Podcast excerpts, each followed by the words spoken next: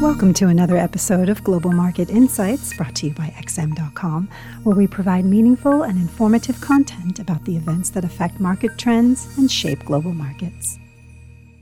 This is the Market Comment podcast for Thursday, September 7th by Charalambos Pissouros. I'm Christina Marujos and thank you for joining us at XM.com. The US dollar ended Wednesday virtually unchanged against most of the other major currencies, gaining decent ground only against the pound and the franc. The greenback got a strong boost after the ISM non manufacturing PMI unexpectedly rose to its highest reading since February, compounding expectations of a small decline. With both the new orders and prices sub indices edging notably higher, market participants added to their Fed hike bets, lifting the probability of a November increase closer to 60% just after the report, and scaling back some basis points worth of rate reductions for next year. That said, with no clear reason, the dollar pulled back later in the day and the November hike probability retreated to 50%. Yet, heading into the upcoming FOMC gathering on September 20th, the US currency may continue gaining ground against most its major counterparts, as traders seem to have started paying growing attention to economic growth dynamics.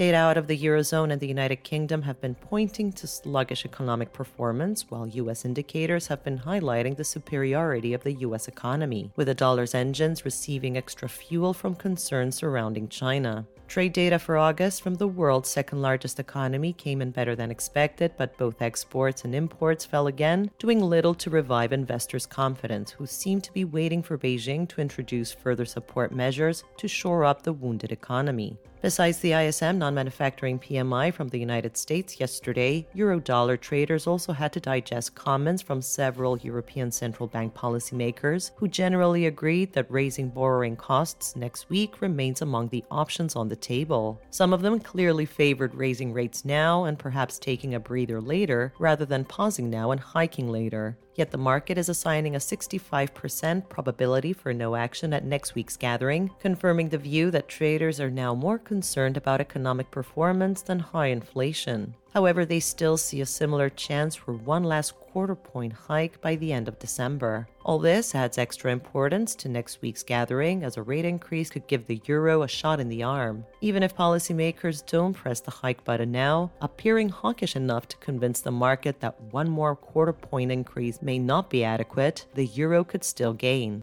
Having said that, though, should they appear more worried about the performance of the euro area economy than sticky inflation and hint at approaching the end of this tightening crusade, the euro is likely to suffer another blow. Bank of England Governor Andrew Bailey also stepped onto the rostrum yesterday, saying that they are much nearer to ending their own run of rate increases, although borrowing costs might still have further to rise due to stubborn inflation. With the market expecting two more quarter point increases by the Bank of England, his comments were likely interpreted as dovish, and that's maybe why the pound was among yesterday's main losers. Elsewhere, the Bank of Canada kept interest rates untouched, but noted that they remain concerned about the persistence of underlying inflationary pressures, and that's why they remain prepared to raise rates further if needed. Still, investors are not expecting any action at the October gathering, assigning only a 40% probability for another 25 basis points hike by March next year. Wall Street ended another day in the red on Wednesday with the Nasdaq sliding the most. Perhaps this was due to investors lifting their implied Fed rate path after the better than expected ISM non manufacturing PMI.